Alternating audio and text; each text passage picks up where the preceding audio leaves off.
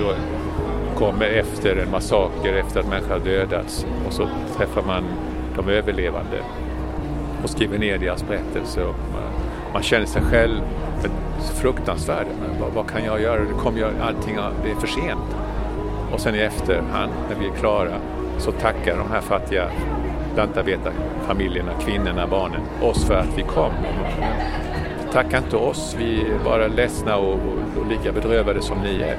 Jo men tack, det var viktigt att ni kom och ni skrev ner min berättelse. Det som har hänt, för det betyder att vi är inte bara en anonym massa, utan att vi är människor, vi är kvinnor, vi är män, vi är barn.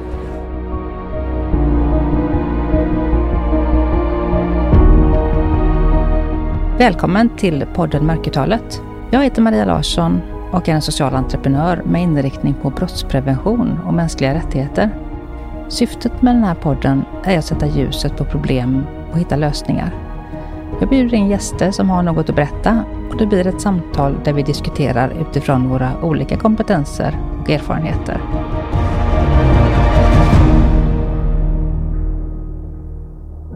Nu sitter jag i bilen och eh, förbereder mig för något som lite utmanande och jobbigt.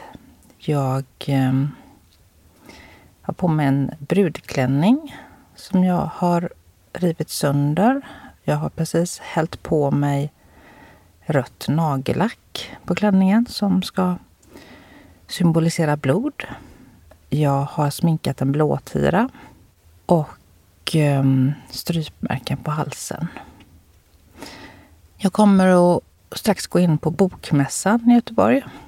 Och jag gjorde en exakt likadan sak för eh, några år sedan, 2017.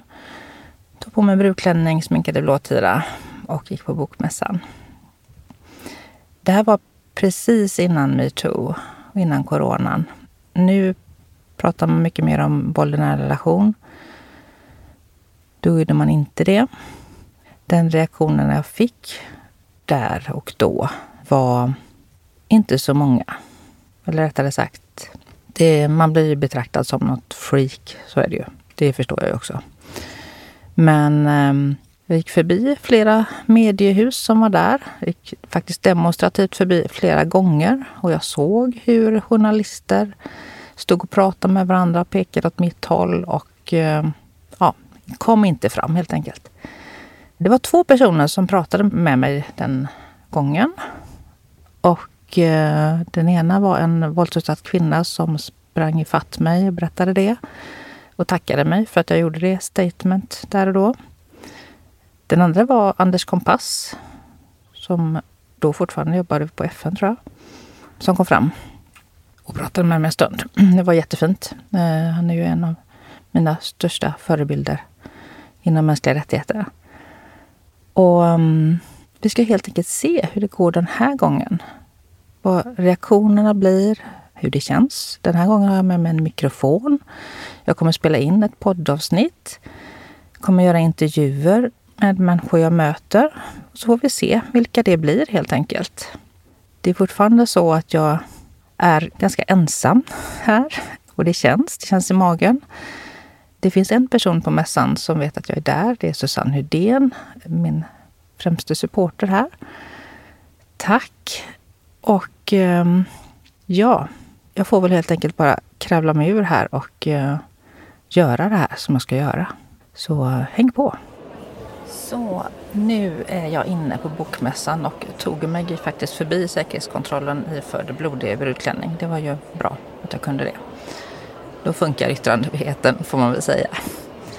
Ja, jag är fortfarande lite darrig så jag tror att jag faktiskt börjar med att söka upp eh, montern där Susanne Hydén, min bundsförvant, finns och påbörjar en intervju där så jag får komma in i det och bli lite varm i kläderna och känna mig lite trygg faktiskt.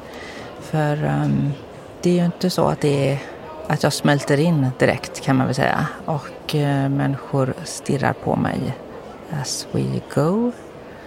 Vilket också såklart är meningen. Uh, men uh, gränsen mellan att vara ett freak eh, och eh, gränsen till att vara en person med ett budskap och eh, vilja förändring, den gränsen är ju ganska hårfin så. Det vet jag om. Så att jag, jag är fullt medveten om det. Så att jag tänker att jag går framåt och jag ler lite lagom till människor så att de kanske vågar gå fram. Och så får vi se om det går bättre den här gången än vad det gjorde sist. Men jag är full av hopp och tillförsikt. Det här kommer bli bra. Ehm, jag måste bara bli lite varm i kläderna först. Nu ska jag bara leta upp här. Geografi är min sämsta gren alltså. Oj, oj.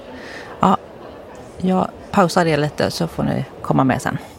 Och här har vi ehm, författarna till boken Tystnadens pris. Och det passar ju alldeles utmärkt eftersom yttrandefrihet är ju the opposite of tystnad.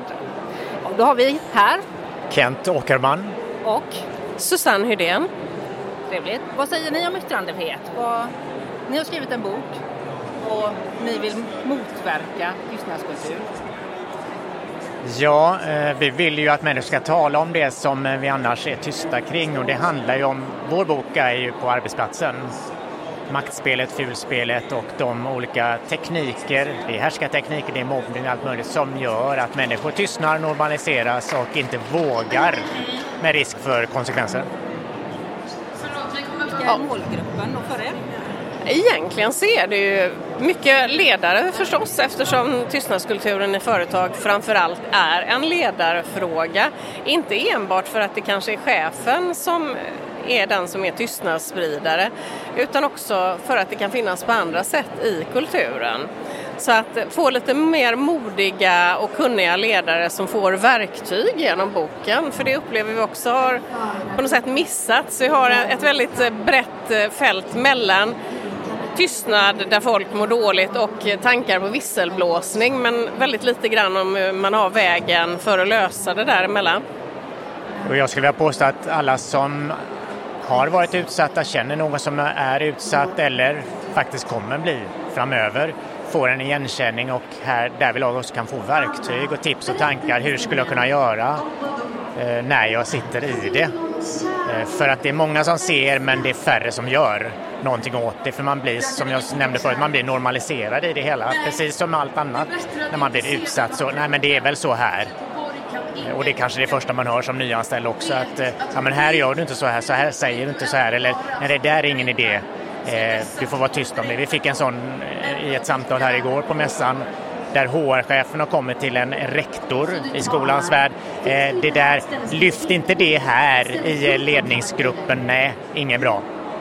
Jag är oerhört tacksam att det är fler modiga människor som faktiskt vågar prata om det här. För ja, när vi har metoo och så här bakom oss så blir det väldigt synligt och tydligt att det, det här är ett stort problem på våra arbetsplatser. Så att här blir ju eh, spot on helt enkelt. Eh, är det något mer ni vill tillägga? Ja, man kan väl säga vi pratar yttrandefrihet och vi har ju lagstiftning vad det gäller meddelarfrihet och meddelarskydd och allt sånt här men dessvärre så när det till syvende och sist så funkar det inte ändå för man, man vet vem det är som har sagt det och visselblåsarlagar i all ära när, man, när någon blåser i den här i pipan liksom så går det kanske åt pipan för att när man ska gå vidare så är man inte anonym längre. Så att det ska bli intressant att se hur den lagstiftningen kan hjälpa här. Sen så tänker vi också på att eh, i slutändan av det här så ligger ju mycket ohälsa och att vara trygg i sitt hem är en sak men att också kunna vara trygg och må bra på sitt arbete det är ju jätte, jätteviktigt. Och känner man att man hela tiden går på tå och känner att det är sunkigt, man inte riktigt kan utvecklas, man har ingen ordentlig beslutsrätt. Och det vi också har sett i samtalen här framförallt är väl att och även i boken då, det är ju faktiskt att man gärna pratar om att det är jättebra. Så, så ett återkommande uttryck är verkligen så här att när man pratar om att det är högt i tak, då inser man också att det är nära till dörren. För säger man ifrån så åker man ut eller man kommer att uppleva det så att man vill gå därifrån. Jag tackar för denna intervju. Tack så mycket. Tack ska du ha. Ja, då går jag vidare och så ser vi helt enkelt vilka det blir idag som blir föremål för intervju i den här podden. Eh, det ska bli spännande att se. Jag tänkte så här att temat för mina intervjuer kommer vara mänskliga rättigheter och eller yttrandefrihet. Så jag tänker att jag letar väl upp personer som liksom passar in i det spektrat. Så ja, jag travar vidare här. Och, oj, här har vi en monter, eh, CVE, Center for Prevention Violent Extremism. Och ehm, med mig i montern står, vem då? Marcus Hjelm. Vad gör du? Jag är rådgivare på CVE som vi förkortar det till. Vad är det ni gör? Ja, men vi jobbar med olika delar, men vi är en del vi är en myndighetsverksamhet som en del av Brottsförebyggande rådet. Och vi jobbar med kunskapshöjande delar, det vill säga vi försöker göra en komplex fråga mer begriplig, framförallt för yrkesverksamma. Och sen ger vi stöd till i de här frågorna. Och yttrandefrihet, vad tänker du eller ni kring det? Ja, men det är en del av uppdraget att jobba mot våldsbejakande extremism. Alltså det finns ju en otroligt starkt skyddad rättighet att ha avvikande uppfattningar. Du får tycka väldigt annorlunda och du får tycka väldigt provocerande. Och det ska vara okej i ett öppet samhälle. Men var går gränsen? Ja, det går ju just när du tvingar på andra din uppfattning och, och, och använder våld. Då blir det en väldigt skarp linje mellan att tycka annorlunda och gå över en, en gräns till att kanske vara våldsbejakande. Ja, det känns som att ni har mycket att göra i, i dessa tider som det heter. Ja, mycket frågor. Vi märker att det är mycket kunskapshöjning som behövs, alltså förståelse vad som sker och sen sammanhang mellan till exempel gängkriminalitet och extremismen. Ja, men det här demokratistärkande arbetet och så. Vem gör vad i det där och roller mellan olika aktörer får mycket frågor kring. Det känns som att ni är spot on det här eh, både med gängkriminalitet och, och om huruvida man ska få bränna en koran eller så här att det blir för det är oerhört känsligt så att ni måste, ja hur gör ni? Hur tänker ni? Ja, men när det gäller koranbränningsfrågan så har vi bland annat fått regeringsuppdrag att samverka med, med andra myndigheter kring den frågan. Alltså vem gör vad och hur ska den frågan hanteras? Det är ju en del som har kommit. Och sen har vi fått jättemycket frågor kopplat till det här med skolattacker. Det är också ett regeringsuppdrag som ligger. Just gängkriminalitetsfrågan den, den berör ju vårt uppdrag. Men där är ju gränsen mellan vårt uppdrag och andras uppdrag. Ja, vi måste titta på den, förhålla oss till den hela tiden så att säga. Tack så mycket för det. Något annat du vill tillägga? Ja, men vi är ju vi är på Bokmässan också lite grann. Dels för att vi vill nå ut med vilka vi är och att vi finns. Och sen att vi just är väldigt nära utbildningsdelen här på Bokmässan. Det är ju väldigt relevant för oss. Att, eh, ja, kul att vara här. Ja, tack så mycket. Ja, för er som inte vet vilka CVE är så leta upp dem. De gör jättemycket bra grejer.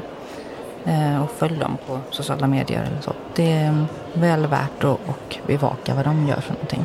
Här borta ser jag något som jag känner igen. Och det är Herregud och som har en monter. Och det här kan man tänka, är det yttrandefrihet? Ja, det är det. Svar ja. Det är illustrationer och text som är enkla. Men jag tänker så här, i det lilla så bor det stora. Eh, herregud och kompani tar upp väldigt vitt skilda ämnen. Gör quotes, gör väldigt tilltalande figurer till det som eh, är lätt att ta till sig. Men väldigt, väldigt allvarliga ämnen också. Och nu ska jag se om jag får tag i själva illustratören och grundaren. Och här hittar jag montern för Herregud och kompani och det är ju faktiskt en favorit för mig som har betytt ganska mycket. Det är illustrationer och textning om eh, livet i allmänhet och kyrka. Och, ja, men jag tänker att eh, du som har skrivit och gjort den här, du får berätta mer. Vem är du? Jag heter Roine Mercurio och eh, har ritat de här Herregud och kompani i tio års tid nu. Och och gör det för att sprida glädje, hopp och lite eftertanke runt omkring mig eh, i vardagen. Och inte minst på Facebook och Instagram där mina små figurer lever sitt liv framförallt. För mig så är ju det här yttrandefrihet kanske i en väldigt ren form. Att man faktiskt säger det man eh, vill och gör. Alltså, hur tänker du kring yttrandefrihet och det du gör? Jag har en plattform med ganska många följare, eh, 200 000 på Instagram och nästan lika många på Facebook. Det ger ju en plattform att eh, uttrycka tankar kring det som man tycker är viktigt. Eh, och det kan vara klimat, hbtq, mänskliga rättigheter och, och människans värde som unikt. och det, det, har jag möjlighet att göra sådana bilder kring. Så att, eh, ja men jag, jag, tar det som en möjlighet att använda det. Jag, jag gör också som nu en bild till världens barn som man kan vara med och, och vinna och det, det, är också ett sätt att vara med och göra någonting gott med den möjlighet som jag har fått. Det glimrar till i mitt flöde i alla fall på sociala medier och jag har varit till väldigt, väldigt gott eh, ja, men, eh, glädje genom åren. Så stort tack för det. Är det någonting du vill skicka med här angående dina skriverier eller uppmuntra kanske till andra? Ja, men som sagt, jag vill sprida glädje och hopp, eftertanke och eh, jag tror att jag kan göra det med elva små streck och lite färg. Eh, alla kan göra det på något sätt med de gåvor som man har i sitt liv. Så det, det ska man göra så gör vi världen lite vackrare och lite varmare. Stort tack för det. När jag går här på mässan så kan jag inte låta bli att tänka på att eh, var fjärde kvinna som jag möter lever eller har levt med våld i nära relation. Så vanligt är det. Och eh, nästa tanke är ju då att eh, var fjärde man som jag möter då är en våldsutövare. Men det kanske är en något lägre siffra för eh, en del män bryter ju ner sin partner på ett mycket framgångsrikt sätt och eh, sig en ny partner då så att de brukar ju några stycken kanske. Men andra gör det inte för att eh, en del kvinnor stannar ju ett helt liv då, som sagt var, hos en partner som inte är snäll. Ja, jag tänker att jag, jag ler lite lagom mot alla jag möter, så det är min plan. Så jag inte skrämmer bort någon och eh, hoppas att fler kommer fram.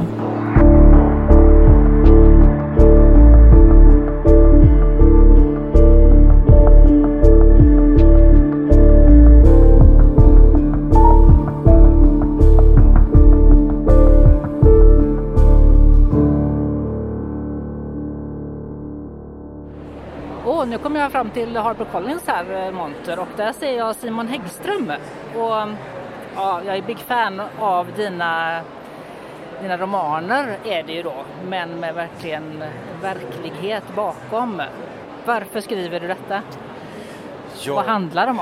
Ja du, det handlar ju faktiskt om det ämne som jag har jobbat med inom polisen nu i faktiskt 15 år. Eh, prostitution, pornografi, människohandel för sexuella ändamål. Jag eh, har ju, det är sjätte boken här nu som släpps under, under bokmässan och, och eh, varför jag skriver, ja det handlar ju om att eh, den här världen som jag verkar i är ju väldigt stängd. Det är väldigt mycket myter och det är så mycket romantisering av liksom prostitution och det är väldigt många ute i samhället som har en, skulle jag säga, en eh, ganska felaktig bild av hur verkligheten ser ut. Man tror att det här de här eh, männen som eh, betalar för sex, att det är liksom ett väldigt, väldigt fåtal och de är väldigt, väldigt eh, äckliga och creepy och man kan nästan se på utsidan vilka de är, det är en sån här typisk fördom. Eller de som hamnar i det här och säljer sex att det skulle vara då kvinnor som har valt det själva och mår bra och är självbestämmande och så vidare. Och det är mycket sånt, sådana typ fördomar och myter som jag försöker ta koll på i, i, i, mina böcker och försöker visa på hur verkligheten ser ut där ute och då har jag valt att göra det i romanform då där man också kan liksom leverera en spännande berättelse samtidigt och förhoppningsvis få läsaren också att tänka till. Jag tänker angående yttrandefrihet som är lite mitt signum just i det här avsnittet då, så för ju du talan, någon annans talan där. Hur, hur tänker du kring det och så? Vad är för och nackdel? Ja, alltså det, det är självklart så eh, att eh, alltså, människorna som utnyttjas i den här världen, de är ju de är, präglas ju oftast väldigt mycket av skam, skuld och rädsla. De gångerna traditionellt sett när någon som har sålt sex fått komma till tals så handlar det många gånger om de som har så att säga refererar sig som, till dem själva som sexarbetare, och att de har valt det här själva och så vidare. Och då har det blivit, blivit en väldigt, väldigt snedvriden debatt, för de var inte, eller är inte så att säga talespersoner för den stora massan där ute, utan den absolut stora massan har inte alls valt det här, utan, utan befinner sig i en fruktansvärd utsatthet. Men de har traditionellt sett, på grund av skam, skuld och rädsla, varit väldigt svårt att få deras röster att höras. Det som dock hände med metoo var att helt plötsligt så fick vi ett upprop som heter Inte din hora. Och helt plötsligt så har det idag, eh, bara de senaste åren, blivit allt fler överlevare och även personer som befinner sig i prostitution som faktiskt går ut och ger sin berättelse. Och det är väldigt, väldigt bra. Men jag tycker också att det är, för att återkoppla till din fråga, jag tycker också att det är väldigt viktigt att vi som jobbar i den här världen på ett rätt sätt, på ett sätt där såklart inte någon blir uthängd eller liknande, men ändå kan ge en lägesbild av hur verkligheten ser ut där ute. För att vi är så otroligt få som har access in i den här världen. Och det är ett ansvar tycker jag att faktiskt förmedla en korrekt bild av hur verkligheten ser ut. Och det är så här, jag, ska, jag kan föreläsa för 50 personer och de här 50 personerna kan gå därifrån och ändå ha en uppfattning kring hur, hur läget ser ut där ute. Men en bok kan nå tusentals personer och kan liksom, man kan dela med sig av sin kunskap på ett helt annat sätt.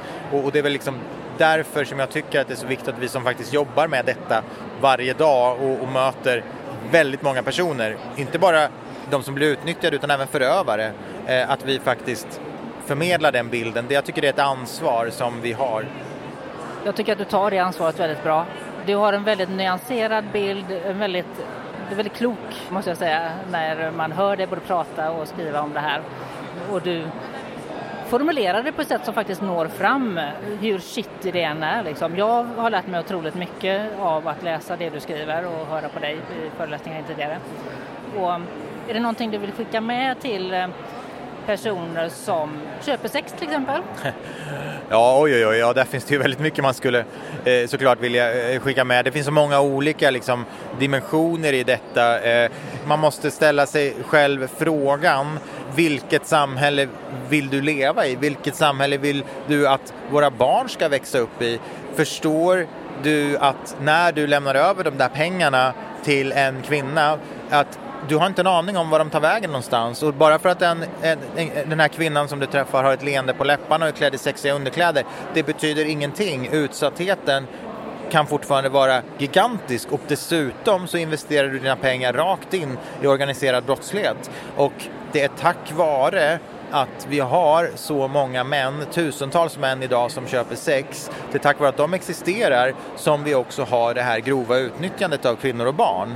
Vi har ett sånt läge i Sverige idag där män måste ta sitt ansvar i de här frågorna för vi har kriminella nätverk som tjänar gigantiska summor.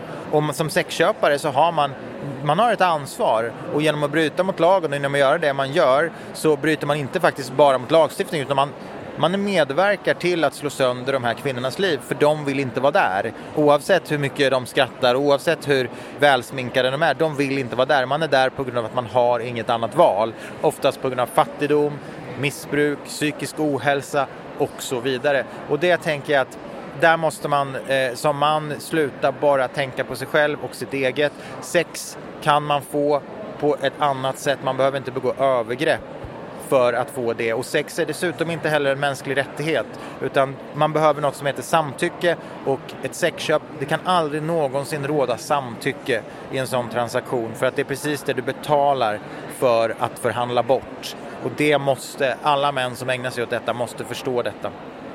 Det ser ut som att eh, EU kommer att ta efter den svenska lagstiftningen där. Hur känns det? Jo, men om man tittar ändå, alltså, även om man kan bli frustrerad och sådär så, så går det ju ändå åt rätt håll. 1999 när Sverige införde lagstiftningen så var vi ju ganska så unika. Eh, idag har vi flera länder som har tagit efter oss redan här och nu har liksom EU också börjat liksom intressera sig för detta och flera länder visar intresse. Så att eh, jag ser ändå på framtiden med, med liksom ändå positivt. För att jag tror att nu har det gått så pass lång tid, Sverige har haft lagen så länge och man kan helt plötsligt börja jämföra de länder som exempelvis Tyskland, Nederländerna, Schweiz, Österrike med så att säga, legaliserad prostitution. Man kan jämföra situationen med Sverige och ganska enkelt kan man se att ha en statligt reglerad prostitution är förödande på så många olika plan. Så därför så tror jag att allt fler länder faktiskt börjar förstå att så här kan vi inte ha det. Jag menar, jag träffar ju många poliser, jag är mycket ute och reser och sådär i jobbet och, jag, och, när jag pratar med poliskollegor i Tyskland som ju liksom, Tyskland är ju känt för att vara raka motsatsen till Sverige i de här frågorna. Vi är ju helt överens. Utan det är ju våra politiker som liksom, det är där man inte kommer överens. Jag menar, mina tyska kollegor ser ju samma verklighet som vi ser i Stockholm. Va? Så att eh, jag, jag, tror att det är ett otroligt viktigt signalvärde nu att EU faktiskt lägger sig i det här och vågar adressera detta. Va? Det kommer nog bli en, en, en snöbollseffekt tror jag. Ja, det hoppas jag verkligen. Och det är ju så, människohandel är ju topp tre av kriminell verksamhet, droger och vapen. och människohandel. Enorma pengar och eh, enormt nedbrytande att vara utsatt för det. Eh, stort tack Simon för att du ville vara med här. Det är jag som ska tacka. Väldigt roligt att få vara med och få prata om den här viktiga frågan. Tack. Tack. Ja, ni som inte har eh, läst något av Simon Häggströms böcker eller lyssnat på Storytel, gör det. Otroligt duktig och eh, tar upp så otroligt nattsvarta områden i vårt samhälle. Simon Häggström har jag alltså varit polis och jobbat i, inom prostitutionsgruppen, hette de tidigare, inom polisen. Gör ett otroligt viktigt och bra arbete. Nu när jag traskar runt här så um, ser jag faktiskt att det är en person här i tablån som hade varit väldigt, väldigt roligt att få tillfälle att prata med igen. Och ska se om han uh, har lust med det. Sen får du använda det du kan. Ja. Om du vill. Ja, precis. Och nu har jag sprungit på en av mina främsta idoler här och ja, jag är lite starstruck måste jag säga. Här har vi, vem då? Anders Kompass heter jag. Mm. Jag har ju följt dig hela vägen och det du har gjort för barn och för mänskliga rättigheter är ju helt fantastiskt. Och jag bara tänker så här, vi människor vi har ju inte lika värde idag. Hur ska vi komma dit? En jättestor fråga. Ja, jag tror det var på ett av de här samtalen på Se människan som just handlade om demokratin, om demokratin är i fara och en eh, av deltagarna eh, citerade Hanna Arendt, den här tyska politikerfilosofen. Och jag brukar allt, ofta citera henne också för hon, eh, hon var väl ganska så polemisk emot de mänskliga rättigheterna för att hon frågade eh, ungefär på det här sättet att har vi verkligen mänskliga rättigheter alla människor?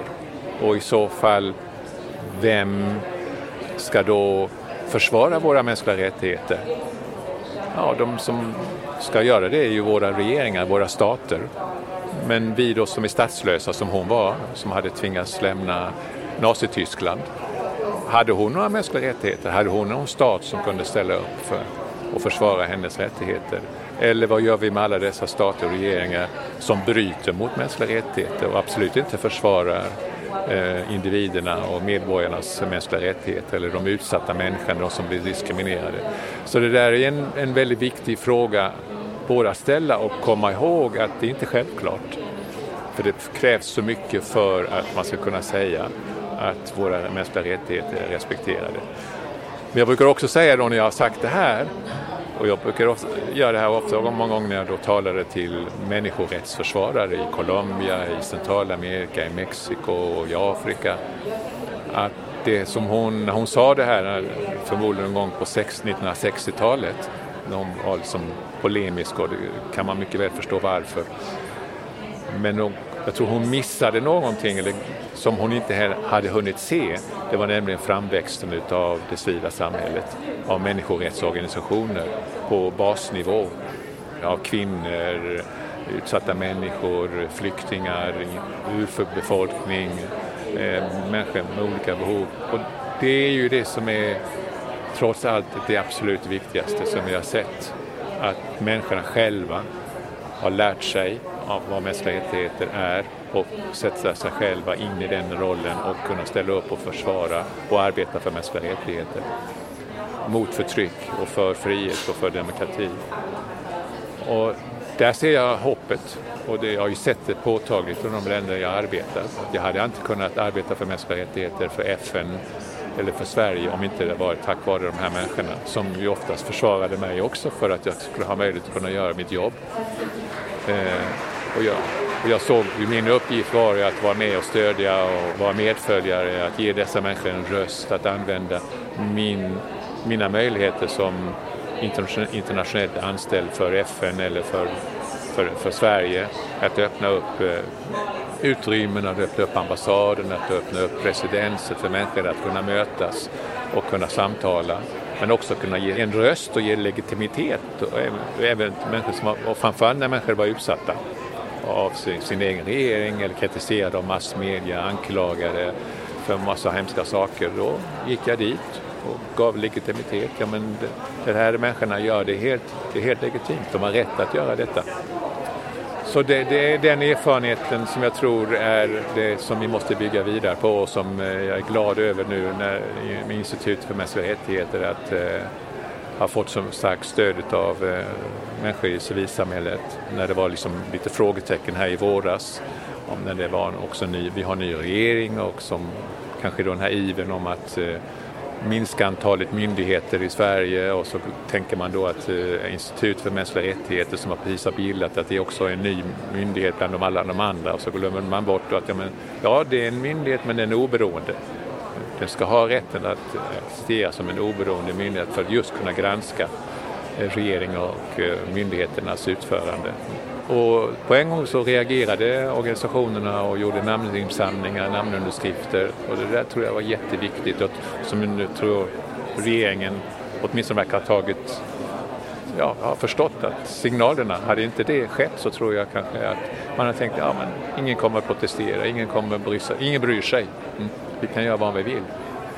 Och sen är vi då ändå så lyckligt lottade att vi har den här friheten, eh, utrymmet. Vi har möjlighet att kunna informera oss och kunna rapportera, kunna mötas utan att vara rädda. Och det är det vi måste ta tillvara och, och visa den solidariteten då för människor som inte har den möjligheten. Att, för de ser ju upp till oss och ser oss som den här möjligheten som de själva arbetar för och kämpar för. Och eh, eh att svenska organisationer, svenska människor, svenska journalister och andra skriver och uppmärksammar betyder oerhört mycket. Det finns ju så många vittnesberättelser om detta när människor sitter i fängelserna och bara det vetskapen att människor bryr sig. Jag har ju ofta nämnt den här när jag jobbar med mänskliga rättigheter också, med, när man då kommer efter en massaker, efter att människor har dödats och så träffar man de överlevande och skriver ner deras berättelser och man, man känner sig själv fruktansvärd. Men vad, vad, kan jag göra? Nu kommer jag, allting, det är för sent. Och sen i efterhand, när vi är klara, så tackar de här fattiga lantarbetarfamiljerna, kvinnorna, barnen oss för att vi kom. Tacka inte oss, vi är bara ledsna och, och, och lika bedrövade som ni är. Jo men tack, det var viktigt att ni kom och ni skrev ner min berättelse. Det som har hänt, för det betyder att vi är inte bara en anonym massa utan att vi är människor, vi är kvinnor, vi är män, vi är barn. Ja, det är otroligt viktigt att få äga sin berättelse. Det gör att man blir någon, att man blir sedd. När jag hör dig prata så tänker jag att mänskliga rättigheter är inte en verklighet utan en vision, ett mål, tänker jag. Om man ska översätta det till en slags eh, viljeriktning och att det är det vi jobbar för. Det tänker jag blir enklare att hantera just vad gäller att om vi tänker att vi har mänskliga rättigheter och att det redan är implementerat i samhället så är det ju inte utan det är väldigt många som inte har sina röster, som inte blir sedda, inte blir hörda. Och vad är yttra, alltså vad jag tänker demokrati och yttrandefrihet, det hör ju ihop tänker jag. Hur, hur tänker du kring det? Ja absolut, det är en del av eh, mänskliga rättigheter att kunna, att kunna få göra sin röst hörd, att kunna få utforma både i tal och skrift och i, i sin, sin organisationsuttryckning. Det, så det är en oerhört viktig Ja, en av, ska säga, en av vikt, alla är ju liksom viktiga, hör ihop som vi säger, men ett är absolut de viktigaste. Och, eh, det finns ju så många vittnesmål om också det. Du kan, eh, ja, du kan göra nästan allt emot mig, men du kan aldrig ta bort, ta bort min röst. Jag vill passa på att tacka dig också för allt fantastiskt som du har gjort. Allt ifrån på FN när du anmälde de här övergreppen mot barnen där, som var en sån awakening call måste jag säga, över världen. Och hur du, du fick ju kämpa för att få det igenom där och, och efter det så har man följt ett arbete här då, inte minst med, med Institutet för mänskliga rättigheter och bygga upp det. Också fantastiskt avtryck så som du har gjort där. Och sen vill jag tacka dig personligen också för Sist som jag var på bokmässan så hade jag liksom nu en brudklänning, jag var sminkad med blåtira. Ja. Jag kom in, eh, det var två personer under den dagen som, som kom fram till mig. En var en våldsutsatt kvinna, den andra var du. Mm, mm. Du minns säkert inte det, men jag minns det. Mm. Och det du gör saker i verkligheten. Du är inte bara en som pratar utan du verkligen gör och jag vill verkligen, verkligen tacka dig för det. Tack ska du ha. Mm. och mötet, mötet med människor är absolut det viktigaste. Mm. Tack ska du ha. Mm. mm. Det var fantastiskt att få prata med Anders Kompass och mm, det var lite kul också att sy ihop det hela. Vi hade kunnat prata, eller jag känner att vi hade kunnat prata i timmar. Det tänker nog alla. Och jag är tacksam att han tog sig några minuter helt enkelt. Det var fint. Väldigt fint. Nu tror jag det blir avslutning på det här. Jag har eh, varit här hela dagen och eh, tittat på och lyssnat på olika seminarier. Hade egentligen velat gå fram till Mark Levengood och Frida Boysen men jag måste erkänna att jag faktiskt vågade inte just då. Andra människor kanske tänker att jag är oerhört modig och framåt också. Men jag är en, bara en väldigt vanlig person som eh, tänker att kan jag göra någon skillnad? Kan jag göra någon påverkan? Kan jag hjälpa andra människor att förstå vad våld i nära är och göra det begripligt så gör jag det. Men eh, det kostar ju på också, det gör det. Så nu är jag färdig för idag känner jag. Summeringen av mässan är i alla fall att eh, det var väldigt många som kom fram. Så glad för det. Tack för det. En del visste vem jag var, hade följt mig på LinkedIn eller andra sociala medier. Och ja, men jag blev så varm och glad i hjärtat. Det var så, så kul. Och många som också kom fram och faktiskt förstod vad jag ville säga. Och eh, sa att det var bra att jag gjorde det. Tack för all uppmuntran. Så värt. Man känner sig ju väldigt ensam måste jag säga. Så att det, det, var, det var värt allt. Bu och bä från eh, mässan. Vi börjar med bä. Det är mm, en fantastisk plats att vara på. En plats för demokrati, yttrandefrihet. Bättre än Almedalen om ni frågar mig. Bu. Det blev faktiskt bu för två personer som jag mötte som jag bara kände att hmm, kanske inte riktigt eh, lirade så. Det ena var en präst som trodde att han kunde väldigt mycket om våld nära. Och jag kände, eh, mm, kyrkan möter väldigt många människor som lever med det här med våld nära. Och om man inte har mer kunskap än så, så det blir inte bra. Så ja, nej, den kändes inte så bra i magen. Eh, nästa var inte heller bra. Och jag har funderat en stund på här om jag ska berätta det eller om jag ska... Men jag gör nog det för att det här är så oerhört viktigt. Jag gick förbi en monter och det var ingen, inte vilken monter som helst utan det var montern för Sveriges lärare. Då ropar en man ifrån montern på mig. Titta, du har spilt på dig. Mm, och han står där med fyra kvinnor. Och jag har ju alltså blod på min klänning. Eh, och det är helt uppenbart att det är blod. Så det här var ett skämt. Och eh, ja, tyvärr, jag fann mig inte utan gick förbi. Men eh, den kändes inte bra kan jag säga. För med tanke på hur våldspyramiden funkar, hur eh, jargong, skratt och skämt gör att människor, ja, med människors eh, livsöden osynliggörs då. För med tanke på då att en av fyra kvinnor då är våldsutsatta och det stod fyra kvinnor runt honom. Så en, alltså rent procentuellt så skulle ju en av dem varit eller är i en våldsam relation och hör sin kollega skämta om det här. Det här är inte bra. Så alla ni som är där ute och har kollegor som skämtar om väldigt, väldigt allvarliga saker, hör av er till mig så kommer jag berätta om våldspyramiden och om normalisering och andra hemligheter som våldsutsatta vet om men andra inte. Det hjälper jag gärna till med. Så med detta. Det här var en, en innehållsrik dag. Jag är tämligen utpumpad. Nu eh, tackar jag för mig. Ha det bra. Om du känner igen dig eller förstår att någon i din närhet är drabbad så finns det mer information om vart du kan vända dig i beskrivningen till det här poddavsnittet. Om du tycker att vi tar upp viktiga frågor och vill att vi ska fortsätta att prata om mekanismerna bakom våld och övergrepp och vill vara med och bidra, då gör du det enklast genom att swisha till 1234 63 73 10.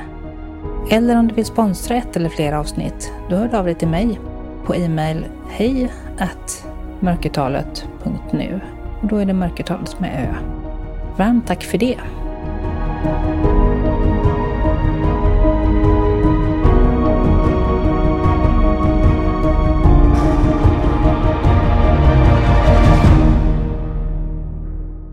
Podden Mörkertalet produceras av mig, Maria Larsson och Stray Dog Studios.